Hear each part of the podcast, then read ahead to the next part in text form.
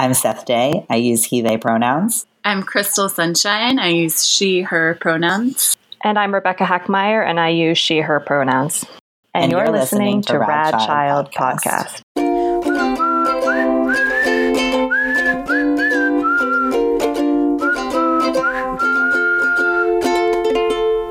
All right, so this week we are talking about our favorite books about uh, illness.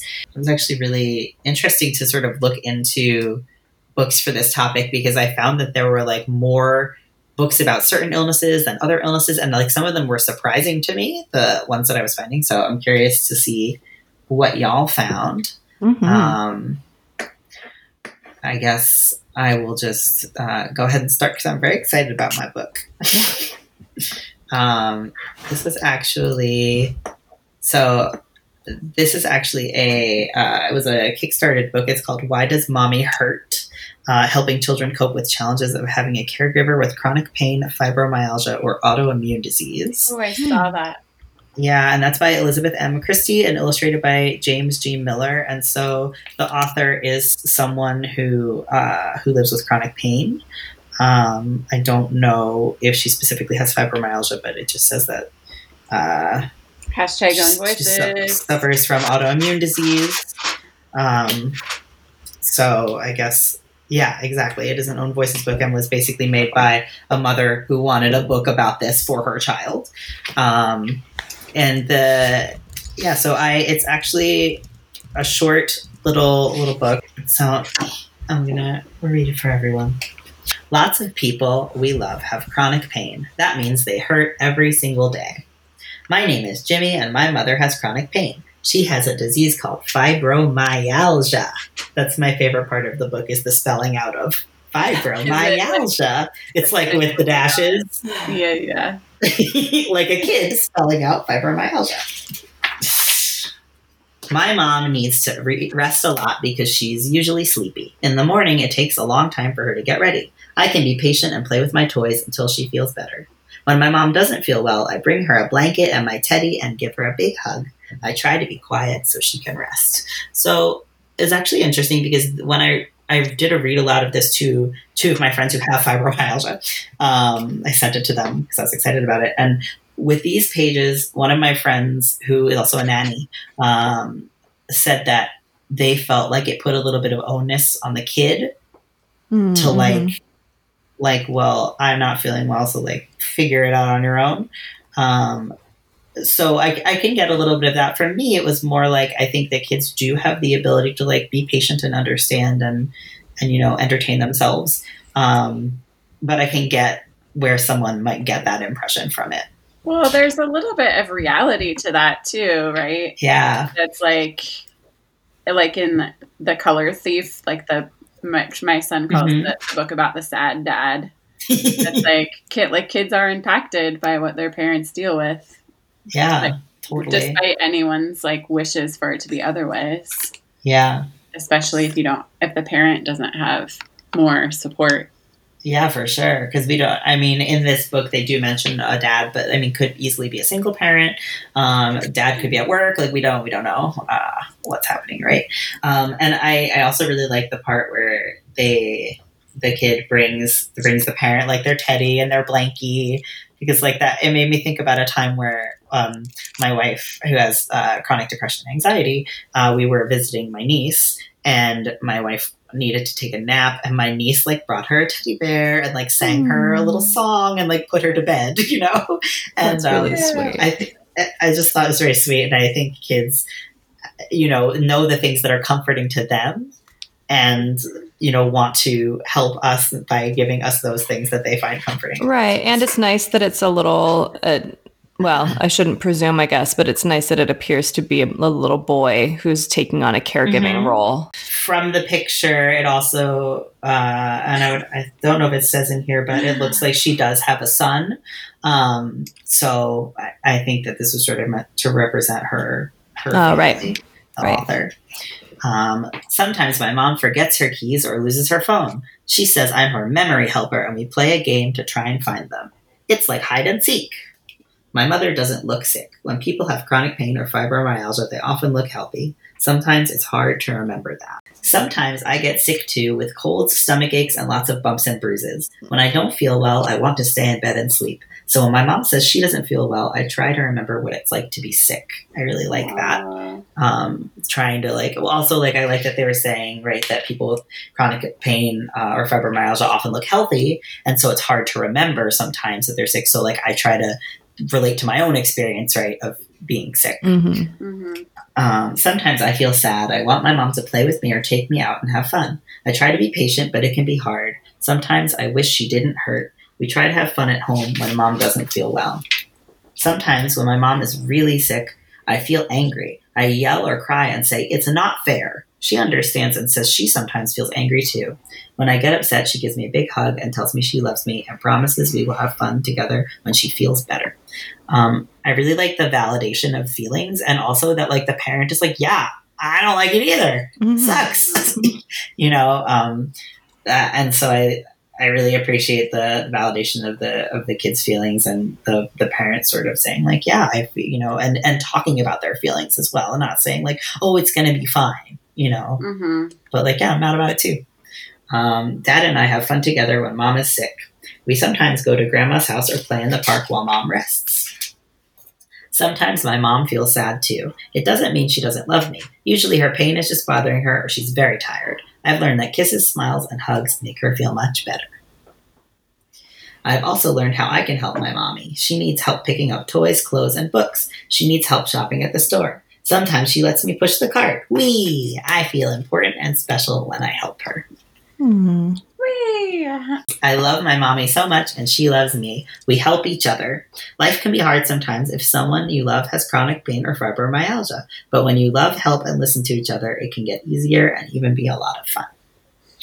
Um, and then in the back, there's two full pages of awesome resources um, and and tips. Um, and I, you know, I really, uh, I don't know, I really like this book in general. The only thing that I like room to grow, I have to say about it is for me, uh, I'm not like super wild about the illustrations, but I, a lot of people, it's just like not my personal aesthetic Mhm. but a lot of people were saying they like them because they're sort of like childlike and they're bright Mhm. colors. Um, they're a little more like rudimentary of, of drawings, and uh, and so some people were, were saying that they they liked them because they felt like children could relate to Mhm. you know that sort of more that style. Right. Um, but for me, I'm more of I mean I'm an artist, so I love like beautiful watercolors and beautiful you know yeah. that's sort of more my aesthetic but that's really the only bad thing i have to say about it other than the comment that my friend had about maybe it putting some onus on the child about having to do a lot of work for their parents um, but i sort of more saw it as like there are ways that i can help uh, and kids love to be helpers Mhm. um, depending on the age, but like even um, the twins that I nanny, uh, they love helping me with the laundry. They're obsessed. They love putting it in the washing machine. They love pressing the buttons. Um, they love unloading the dishwasher, and that at some age, uh, you know, goes away. But Right. when you want them to help, then they're like, I don't want to. But uh, but I think that kids really like being helpers and having those kinds of responsibilities. And I think it's sort of a fun a fun way to incorporate like oh like you know because of the memory loss and things like that are associated with fibromyalgia. And so like then making it a game of like it's like hide and seek. Let's find the keys. Um Right. you know uh, Mhm. and I like I said before I really like the validation of feelings and um that the parents can have feelings Yeah. which we don't see a lot. You know, we talked about at least like in my generation, I felt like parents. It was like you have to hide everything to protect your kids. You know, we, we don't want to show them that we have feelings. We don't want to show them. We want to be strong. Um, Mhm. And strong means not talking about our feelings or not crying in front of her, or all of these kinds of things was sort of how I was raised. Um, and so it's nice to see representation of, of parents being able to be sad or mad or whatever in Such a front of their kids. balance of Yeah. like, like I have a mom who is very histrionic Mhm. all of the time. So like it's hard to figure out like uh at what point are you modeling processing of emotion to your kids and at what point are you kind of asking your kids to take on your processing because I think that that can get tricky. but at the same time, I think it's there's something really special about being vulnerable with the kids in our lives. Absolutely. Um, totally.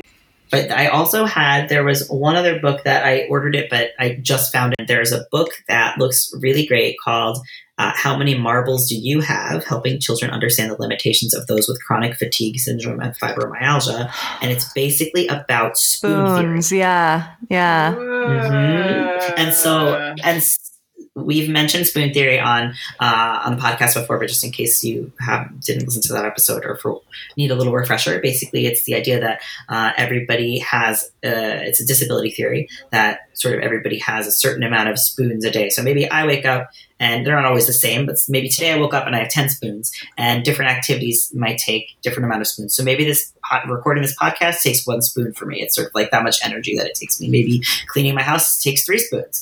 Uh, maybe taking a shower takes a spoon, and you know, diff- it's this idea that um, just sort of to quantify the amount of sort of energy we have to do things, especially for folks with disabilities. Whereas, like my wife w- might wake up today, and this might be like a day where she has two spoons, um, and like you know, maybe getting out of bed takes a spoon, and Mhm. like taking a shower takes another one, and then that's it for the rest of the day hmm um, and and so and we were also talking about the idea that like they don't necessarily regenerate the next day you know? Um, Mhm. you know you can have no spoons or uh, but it's just a way to quantify it. But anyway so this book i ordered it. I really it looks good. It has a lot of good reviews. Um, but it's they're they're using marbles instead of spoons. Um, but it's about uh, it seems to be about that theory of of how many you know how many marbles do you have?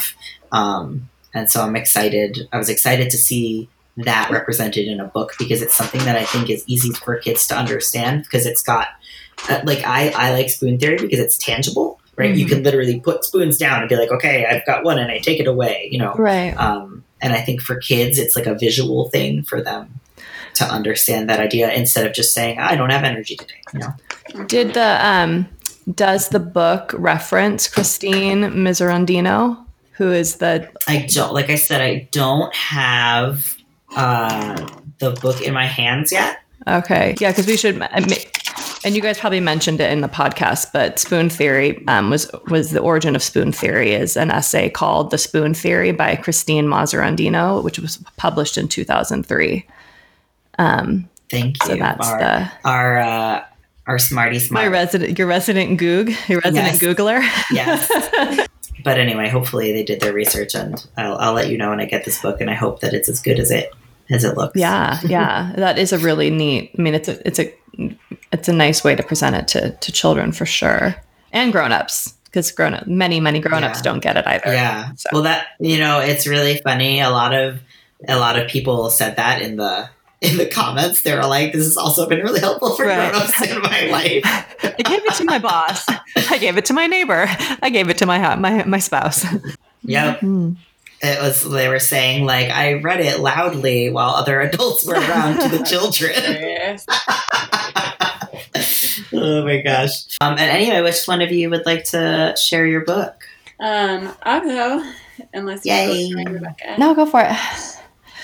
Um, I have to admit that since the libraries are closed, I didn't see my book in person Mhm. either. But I Yeah, I know it's been it's been really hard to get access to to books lately Right. um, for sure. I found a couple of YouTube read alouds, which I was grateful Mhm. to find. So I got to see the inside. Um, my book is called "When a Kid Like Me Fights Cancer." Hmm. and it's by Catherine Stier and illustrated by Angel Chang and published by Albert Whitman and Company. Um, and it's own voices. The author is a cancer survivor, and the illustrator is um, Taiwanese. Um, and went to the Academy of Art University where Oh, I teach, so that was fun. Oh. Um, so uh, I really like this book one because its own voices and there are the main character has brown skin, so there's Mm. an element of diversity which is sometimes hard to find in hmm these titles that are you know, it's like you can find a diverse book, but can you find a diverse book about a specific subject? Intersectionality doesn't exist, Crystal. What are you talking Right. about? you can't be two things at once. So the main character is a little boy who has cancer, and it kind of just leads you through. Um, hold on, I'm gonna take us. It leads you through this little boy's experience um, of getting his diagnosis and what the plan with the doctors are going to be, and how kind of fast it's going, and it just is really a sweet, slow story told from the boy's perspective about that leads you through a lot of emotions. And like I, I learned it was nobody's fault. And Mm, I didn't catch it from anyone and nobody can catch it from me and I mm, reading this I really um, it reminded me of being in elementary school and there was a girl I went to school with in second grade who had cancer. Um, but I remember the adults around me not being able to explain what was going on for her. They were able to say she has leukemia, that's a type of bone cancer. And there were all these questions that this book really addresses um, that I think would be great for both a kid with cancer and the people around them, or just to kind of understand what is this disease about. Um, I also appreciate it doesn't end with like, and then everything was fine. Um, yeah. but it's it also starts out with a boy who has hair and he loses his hair throughout the book. Um, and he learns about scientists and workers studying all over the world, researching how to um, how to fight cancer and um, and then the ki- there's this like picnic where people are raising money to um, for cancer research and they like Mm, have a little picture of the little boy on a button that they wear and so the kid kind of learns to see themselves as like a fighter and like as Mhm. somebody who people are kind of like holding up so there's this big like community support and um, that i really like and the idea of uh, just the kid kind of understanding their role in this as somebody who's fighting it and like um I think some other books about illness that I've found there's more of it like a where the ill person is positioned to receive pity mm. and I feel like this book does a good job of um, not sensationalizing the illness or the experience of the illness, but also Yeah.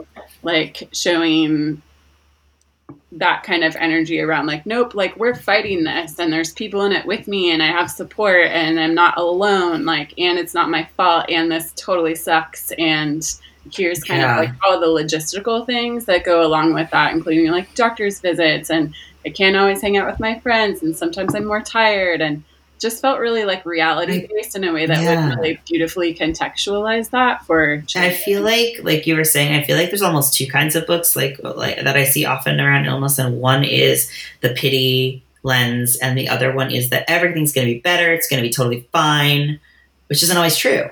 Mhm. Um, and that's what there was actually another book that I uh, purchased and then was annoyed that I purchased called "Mommy Has to Stay in Bed," and the book was it was fine, uh, but then at the end it was like, "Can't wait till mommy gets better," and I was like, yeah this book ends with I'm not fighting alone. Like I'm a kid who's fighting cancer, but you know, Bowie, I say I have learned this. So he's like talking to his um, stuffed little animal." or- bear. So Mm. somebody gives Yeah. him a Aw. bear in the hospital that was made by um, somebody who like another kid who like donate made a bear and donated it from the high school. And at first he's like. I think I'm too old for bears, and it has like a jumbo, like, and then he's like, "But I took it anyway," and he it Bowie, and then ends up kind of relaying part of his story to the bear. Oh, I mean, this book sounds great. And you said it's a person of color, the character? The character is a person of color, and the the parents look like a biracial couple. Oh, that's awesome. That's really like you were saying, it's so it's so hard to find books that are, you know, diverse in more than one way. Like that's that's another, I suppose, another room to grow um, for for why does mommy hurt is that it is a, a white, you know, white Mhm. blonde family. The doctor, Um, even the whole characters in this book, that even the doctors are really diverse genders awesome. and c- skin colors, which I appreciate because there's so many kids' book where like all the doctors are men. It's like really like yeah, what decade? Is White men, and, why do- and white men. Yep. Ugh, Yeah. Right. This is a beautiful Um, book. The I love the illustrations. it is it really. Yeah, it sounds great. I love too the combo of the auth- like the the creators have a diversity and our own voices of various kinds. So the illustrator is an own voices illustrator and is um, Mm. you know documenting representing um, diverse people and families and the Mm. author having been a cancer survivor i think together that makes um, a really powerful team Right. I really like that um, that it's about a child with cancer. Um, I found a lot of books about when someone in your life has cancer, hmm um, and I, I think that I mean, right? Of course, no one wants to think about children getting sick, right? Especially Right. with illnesses like cancer, um, and uh, but I think that it's you know it's important to acknowledge that kids do do get sick and do have um, you know uh, different kinds of I forgot. Oh gosh, I I learned the word. I, so I learned in my podcast that when it's a child, you don't call it a, a terminal illness. It's called a life altering or life threatening illness. I believe is the correct terminology. Hmm. Um, yeah, psych- psychologist told me that who works with those populations.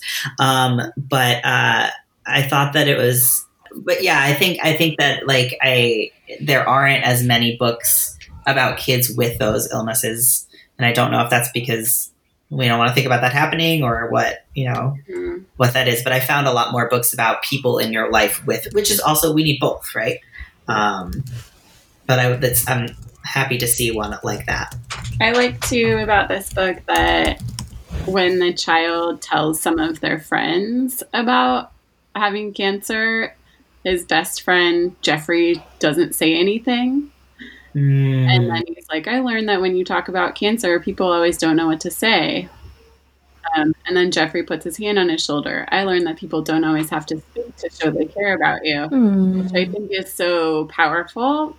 Like to see, like, there's different ways that people express care and concern, and that's okay. And there's different, people have different desires around how they want to be or feel supported Mhm. just like I don't know that acknowledgement of Yeah. um I like love oh I expected my best friend to say something and they didn't but then being uh, coming to terms with the fact that people really don't know adults don't know what to say you know and they Well, express yeah. their discomfort and care in so many different ways Right. one last thing I appreciate about this book is that the little boy, I think he's clear he's a boy. Now I'm questioning myself.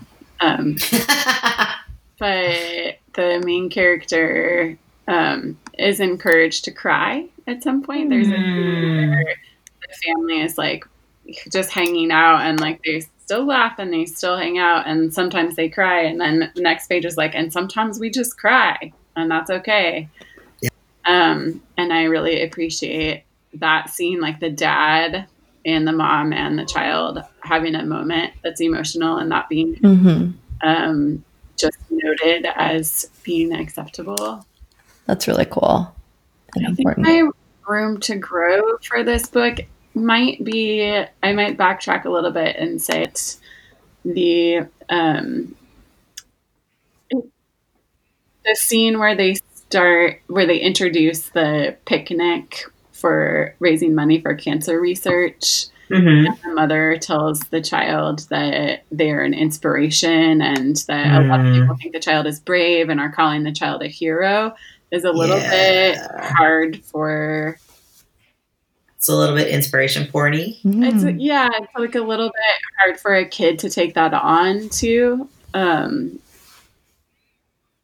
i know that like people and adults specifically want to name that kind of like feel inspired or moved to hold on to that kind of situation in a way that makes them feel like they can get behind supporting it. But i think it's kind of a lot to use the face of a child um, and to put all of that on them. You are brave. You are an inspiration when like the child is actually just kind of struggling with um, you know and maybe it's important that they feel all those things too. I haven't ever experienced cancer or had anyone close to me so i i don't feel like i necessarily have the right or the um, place to say what that would feel like but it strikes me as being potentially problematic.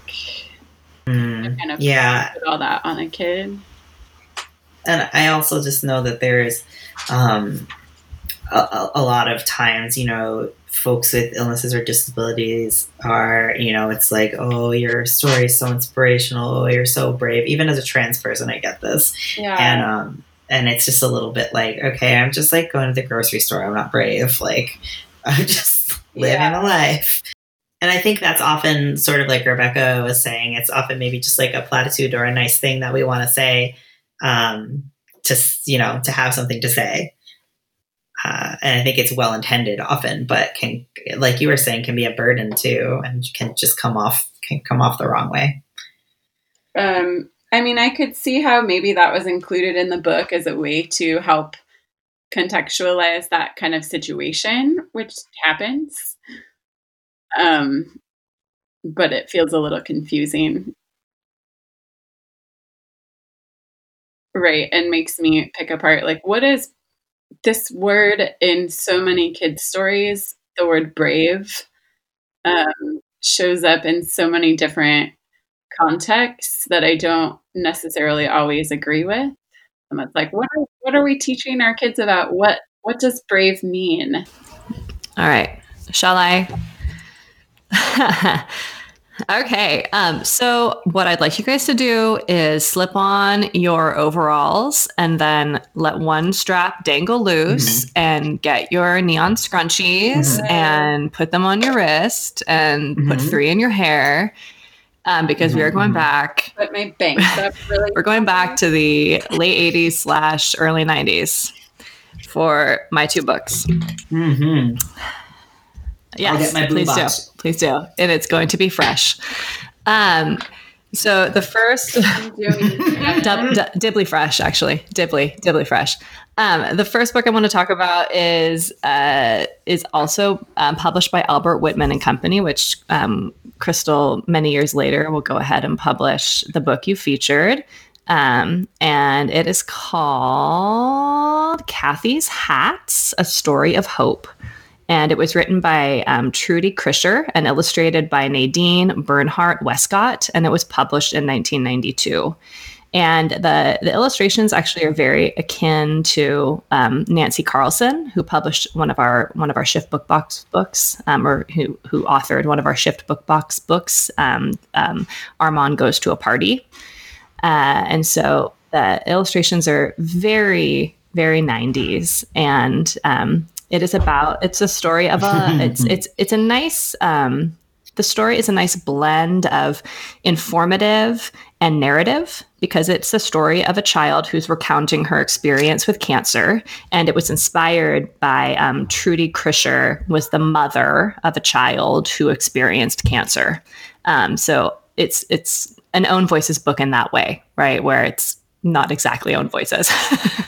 It's own voices in that it's not but it's a close close experience going through this and thinking about how to talk about it through a child's eyes and a child's perspective. And um uh, so it's kind of informative about the kind of the process of, of what happens when when you get diagnosed with cancer. Uh, and but it also is the narrative story of this this little girl who happens to love hats and so she's always loved hats hats have always been a very mm. like mem- um, you know commemorated different events in her life her easter bonnet um, the first little hat she wore as a baby um, and then talks about like how kind of sick she is of hats because um, her hair she's lost her hair and now hats are kind of the only accessory mm. she has and the other um, you know, her friends have bangs and barrettes and ponytails and curls, and all she has is hats now. And it's just feeling really frustrating. And so then they, I, her mother encourages her, her to put on her thinking cap. So, like hats are a, main, a big metaphor here. Uh, her thinking cap and to think about kind of how to solve that problem for herself. Um, and at the uh, and it ends with kind of her classmates rallying together and like kind of creating this commemorative hat for her. Um, and so there's there's kind of a there's kind of a problem and a solution and community, um, all while kind of telling the story of a child who who has cancer. Um, and so it's it's sweet. It's um, it definitely is written by a white woman and illustrated by a white woman.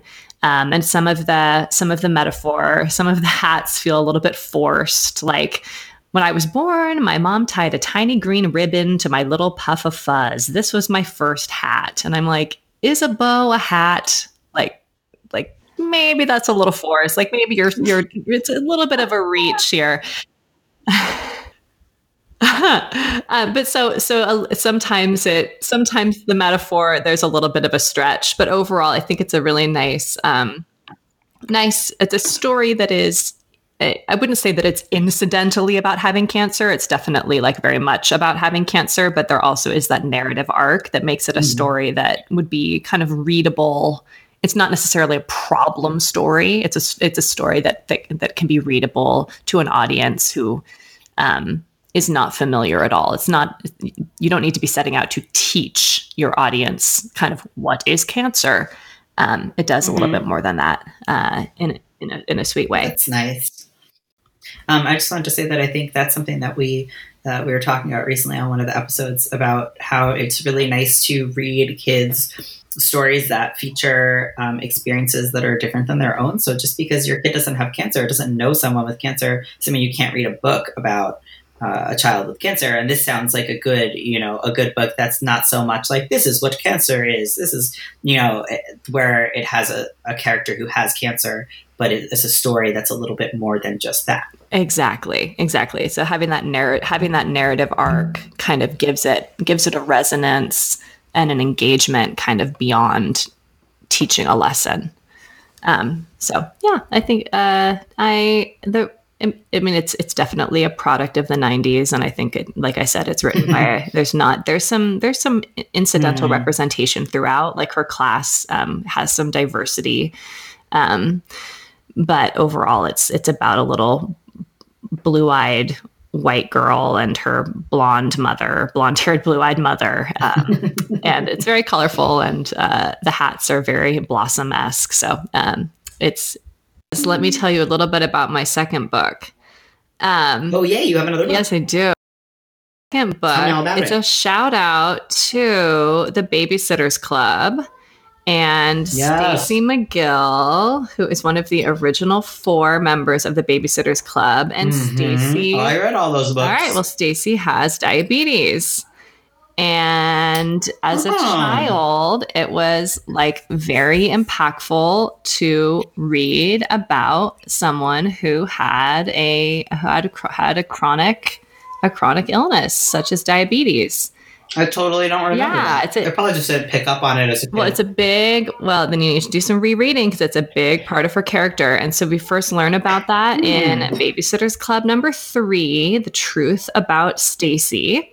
Um, and the truth about Stacey was published in 1990 or 18, 1987.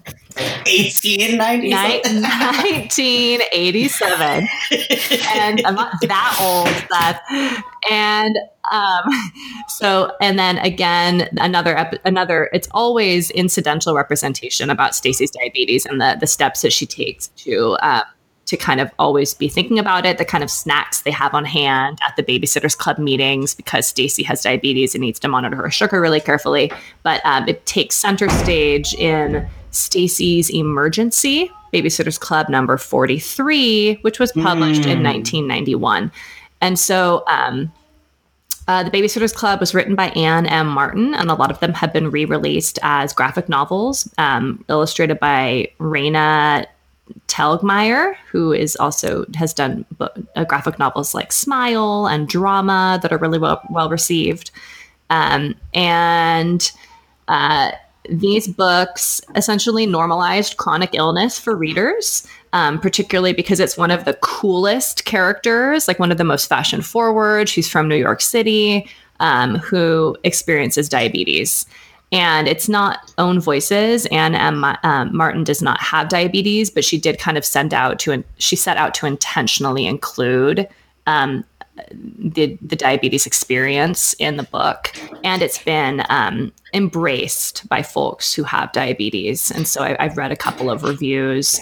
Um, there's a health a Healthline article um, that was written by uh, this is called Stacey McGill, a girl's first friend with diabetes, um, which was written, which does an interview with um, Anne M. Martin and was written by gosh where's the where's the, the author of this article um, written by Allie. Um, so there it's it's something that her that the character has been embraced by the by by that community essentially and um and I, I wrote to myself, yeah, as my room to grow. In general, the series takes a well-meaning white woman perspective on representation, but I was always a fan. like, I think that uh, that Babysitters Club is a uh, is a a neat series. Um, and there's there is um, in the original four there is a member who is Japanese American, and then uh, later on there is a, a, black character who's very important. And so like it, you know, she she, she really did set out to include a lot of representation in the t- the children who were being babysat as well as the babysitters themselves. Um, which I think was pretty is pretty quite commendable for the late '80s, early '90s when these books were first coming out. Um, and yeah, and Stacey's diabetes was something that was always um, a part of who she was and a part of something that the other the other members of the Babysitters mm. Club recognized about her and took into account about her. But it also was was never a limitation. Um, so that was a nice way to include that in, incidental representation there about a chronic illness. I love that. Yeah, yeah. So um, I love that. I love I love me some incidental representation. Yeah. So I I, I recommend both uh, Kathy's hats and that everyone revisit uh, OG Babysitters Club for some good reads. I also wanted to just give a little shout out. Uh, we were talking a little bit about this earlier uh, off the record, but to there's a book that I discovered this morning called Ramadan Around the World, um, and that I, am probably going to butcher uh, this name, but that is by Ndaa Hassan. Um, and uh, that I so I totally discovered this uh, randomly on Instagram this morning. The author was doing a read aloud, and while it's primarily about as you can imagine, Ramadan around the world. Um, there's a really great incidental inclusion of different characters. There's a character who has autism, there's a character with diabetes, and there's a character with uh, hearing impairment who has a hearing aid. And so that's just another really good example of a book that isn't, you know, doesn't have to be about those things, but can include characters. Um, with those you know different abilities and different conditions and things like that so i thought that was a really really smart way to do that. And I would love to see more books like that. it's like we were saying, you can be more than one thing. you can celebrate Ramadan and have, you know, a hearing impairment. it happens. And be a person of color all at the same time. Three things. Guys, wild. it's wild to me that like people have questions about that. I think we mentioned in a, a recent episode um, Grace Lin on Twitter, who is one of our favorite authors, or one of my mm-hmm. favorite authors for kids' books, um, was saying that she um, got some feedback back about a manuscript, and uh, I it was the sort of thing where it sounded like she sent a manuscript out and got um, feedback from various people about Mhm. it, and one of the people's feedback was, you know, I don't understand why like this character is already facing adversity. Why do they have to also be Chinese? because that's a real thing that happens. and it was like, oh my god, like they're like, why is this even like somebody in an editorial position, like position to give feedback about books that are inclusive, like is coming back with that kind of feedback is Boy, just yeah, you know sad. yeah, it's I you know, and I think that's because there are um, you know there are a lot of biases that we all have, even you know those of us who try not to have them actively, and so there's this idea that the default is white or the default is straight or the default is you know all of these other you know able-bodied or all of these other kinds of things. And so we have to have one you know we have to have those defaults. And you can be a person with a hearing impairment who's white but being a person with a hearing impairment and color well you only oh you know that's there has to be some default going on right there's a really interesting show on Netflix called 100 Humans. I don't know if either of you have Mm-mm. watched it. Um, but Mm-mm. basically, they uh, took 100 people from around the United States uh, of all, you know, the var- variety of different genders, races, um, you know, all of those, all that good stuff. Uh, and they basically do, it's three scientists and they do all kinds of experiments. And one of the ex- episodes was on biases. And uh, what one of the uh, things that they did, one of the experiments that they did was they had three uh, men and three women and lined up, and they said, "Okay, you are going to each of these people is going to tell them a little bit about them, uh, you a little bit about themselves." So they might say, "Like, hi, I'm Rick. I, you know, I like uh, skiing, and you know, I have a cat, whatever." And you can ask them each one question, and you have to pair them up in couples. Everybody, even the queer people, paired men with women. And it was, in fact, a gay couple, a lesbian couple, and a straight couple. There was only one person who paired them up. Not only did she pair them up, uh, but she paired them up correctly. Not only did she put like a man with a man, a woman with a woman, but she they were actual couples in real life. Oh wow. Um, and so it was interesting that even the queer person was like, "I'm queer, and I still did this." Right. You know because and and that's a number of reasons right like the let's say the lesbians for example were both feminine presenting or the two women who were together excuse me i don't know how they identify Uh-huh. but they they were both feminine presenting um and uh you know more on the fem spectrum and you know the maybe I, I would have to go back and watch it but maybe like the activities that they listed weren't you know something you would put with someone who like it wasn't like the gay guy was like i like theater and you know whatever you know yeah, what I they mean? weren't they weren't fitting Um, into the and, and it shows those the stereotype of those ideas and so i think it's interesting that even when we're trying to get away from like actively get away from those things you know we still all have these kinds of biases um, and i think it uh, it plays Yeah. into that when it comes to uh, you know unfortunately when publishers are you know looking at works they're like oh people aren't going to be able to relate to this I'm just remembering in talking about biases, unconscious biases, the first time a I watched a presentation about current research regarding sexist biases that people have about children's um, children's picture books and characters in them, and some of the statistics. Maybe I can find it. and yeah i would love to see that if you can But- find it um, uh, this was a presentation by Julie Schulman, who's a um, a woman in our community and a professor, and um, gave a presentation about this. And one thing that she pointed out was that was completely shocking to me and other uh, queer parents who were at this presentation were like, "Oh my god!" Um, anytime there's like an ant or a bug or a character in a book that seems like gender ambivalent or a teddy bear or anytime there's a Oh, we call it he? have the opportunity to gender somebody, they or something, Mhm. we gender it He, as he, yep. like almost ninety five percent. And I start, I really pay attention to that. Still, this was like years ago, and I'm like, I completely do that. If I if there's like a little worm we pick up in the garden, I'm like, oh, look at what Right, he's doing. right.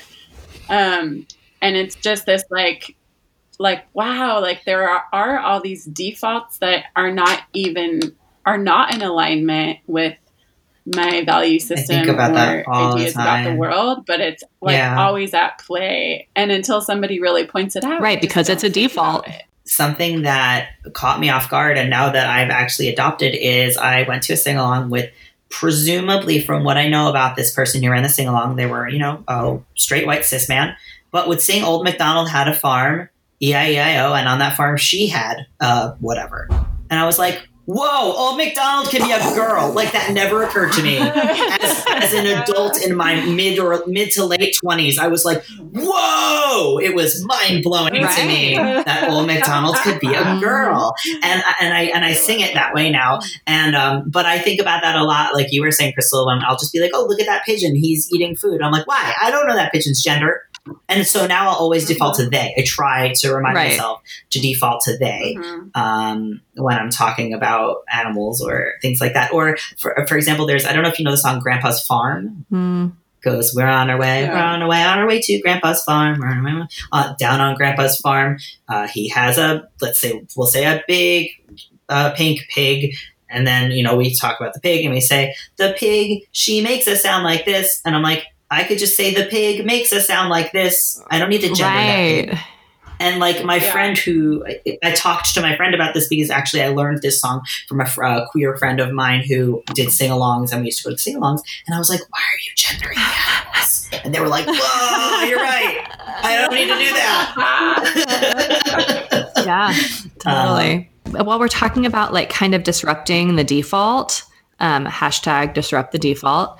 Um, Mhm. I wanted, and actually, I should say hashtag disrupting or disrupt texts because I think that that is um, that is a movement that's happening on Twitter that is kind of about Mhm. this idea of of kind of reframing, not like everything we're talking about, and also disrupting kind of what our canonical texts are as as as people. Um, like kind of what we default say that children should read, like the kind of recommendations we give. Um, there's a book coming out that's Mhm. just come out. Uh, it was published at the beginning of March, and it is sitting on the shelf at my public library. I went to get it the day the library is closed, so it's sitting there waiting for me. And it's called, um, it's called Prairie Lotus. Prairie Lotus, and it is by Linda Sue Park, who is Korean American. And I had the privilege of, of of hearing her speak recently, and maybe I mentioned her at our last at one of our last um, episodes. I, I can't recall, but she's worth mentioning again, regardless. So, Linda Sue Park, she does really excellent work, and Prairie Lotus is essentially um, uh, the book that you want to turn to when you're thinking about um, like uh, Little House in the Big Woods and this idea of like west westward expansion because it's the story of a half Asian Mhm. child kind of living that experience on the prairie. Mm. Um, and so I haven't had the the privilege to read it yet, but she does really beautiful work, and I'm really excited to read it because I I'm really trying in my world when when folks are asking me for recommendations to be sure that I'm including like more representation. And so what she did in in her talk was say to the audience, okay.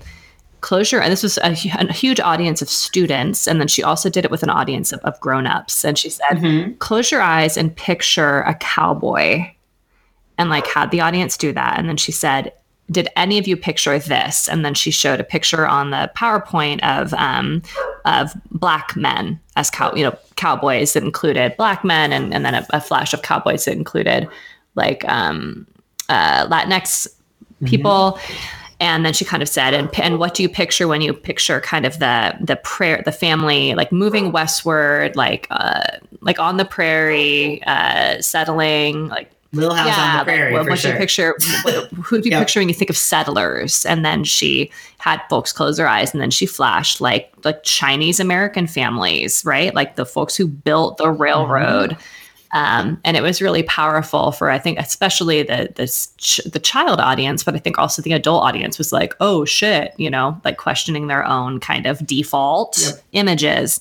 And so she's written um, Prairie Lotus to tell kind of another story of that of that era, which I'm really really excited to read. Um, and I know that I That believe that Grace. Lin also did a series. It wasn't inspired by Little House on the Prairie, but she kind of did her version of um, Betsy Tacy, which is an old uh, series, Mhm. kind of of the Ramona Quimby style.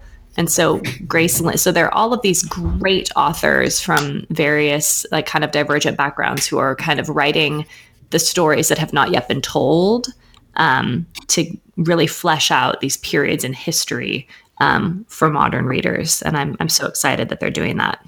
I love that knowing that too, Rebecca, because there's so much conversation often in groups that I'm in about, um, you know, Little House on the Prairie, for instance, like might be problematic in some nature, but let's use it as an opportunity to talk about the problematic parts of history. And I just don't totally buy that story Mhm. all the time and think that, no, actually, like, let's include the people in history and their voices who deserve to be there and who are part of history instead of like still whitewashing like and straight washing like our idea about even what that means like how, how are we supposed to take like a voice like the hegemonic voice like and then like unpack that like in a way that's going to um, reframe the way that our kids are learning about all these things, like without actually Right. including those other voices. Well, and I think that there are times where it's relevant to say, hey, we're still going to learn about this, but let's talk about why it was problematic. Um, but I think when we're talking about, you know, the media that we're using, we can talk about, you know, there there's other stories and other things that we can that we can talk about. You know what I mean? There are like factual things that happened, and we can say, hey, this was a problematic thing that happened. You know what I mean? Um, but I think that's very different than saying, well, I know this story about this white family, so we're just going to use it and talk about why it's problematic instead of finding. Because if you dig, you can find, you know, you have to do the Exactly. work. But there are stories Right. about other people. Exactly. For sure. hmm Um, and but and I think we were talking. We always talk about like critically analyzing our works too. And if you know, I think it's right. We, I think just like we were talking, we talk about all the time. Like if I'm reading, why does mommy hurt? I could say, you know, I think it's interesting that.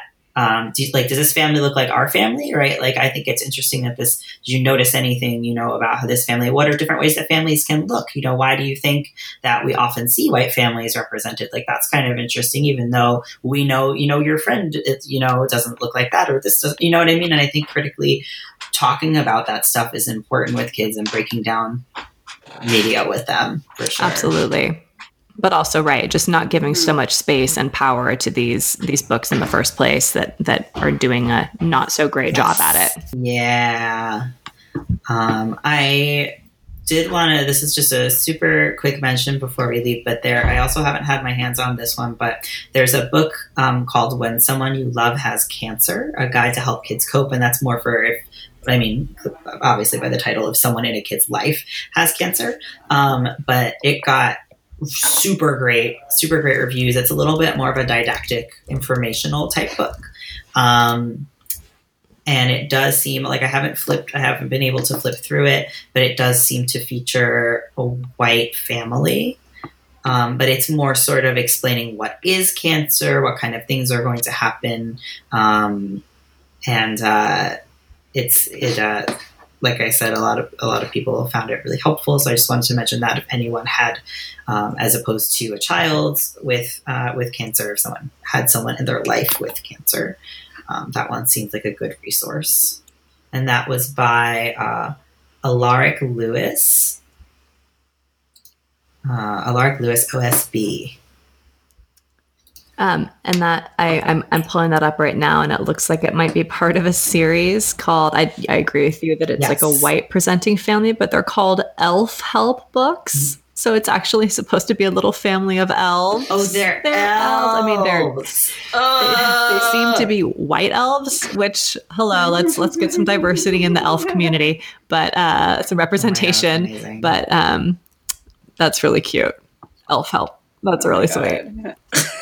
it's so this is like a, a total i lied this is a total tangent but we were uh, rebecca and i um, last time we uh, recorded we were talking about um, how i've been playing a lot of dungeons and dragons and how i consume a lot of like i was saying earlier how i listen to a lot of like podcasts that are basically people just playing dungeons and dragons and you sort of just follow the story and um, there's one particular podcast this is a funny shout out to do on this, but um, there's a podcast called Dames and Dragons. And one of the things that I love about it is that not only is it like, because you're thinking about this because you're talking about elves being white, um, not only is it, you know, diverse, but I love that like people of color are in positions of power. They're like kings, they're princes, you know, they're like people um, in positions of power. And the main bad guy is a friggin' white man. What a jerk. But that that tracks. Don't like him. That tracks, Um, Seth. but that tracks.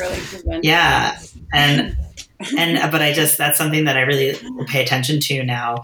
Like like we were talking about critically looking at media. Um, I I really appreciate when and the main the one of the main characters is a goddess. She communicates with sign language. Um, Yeah.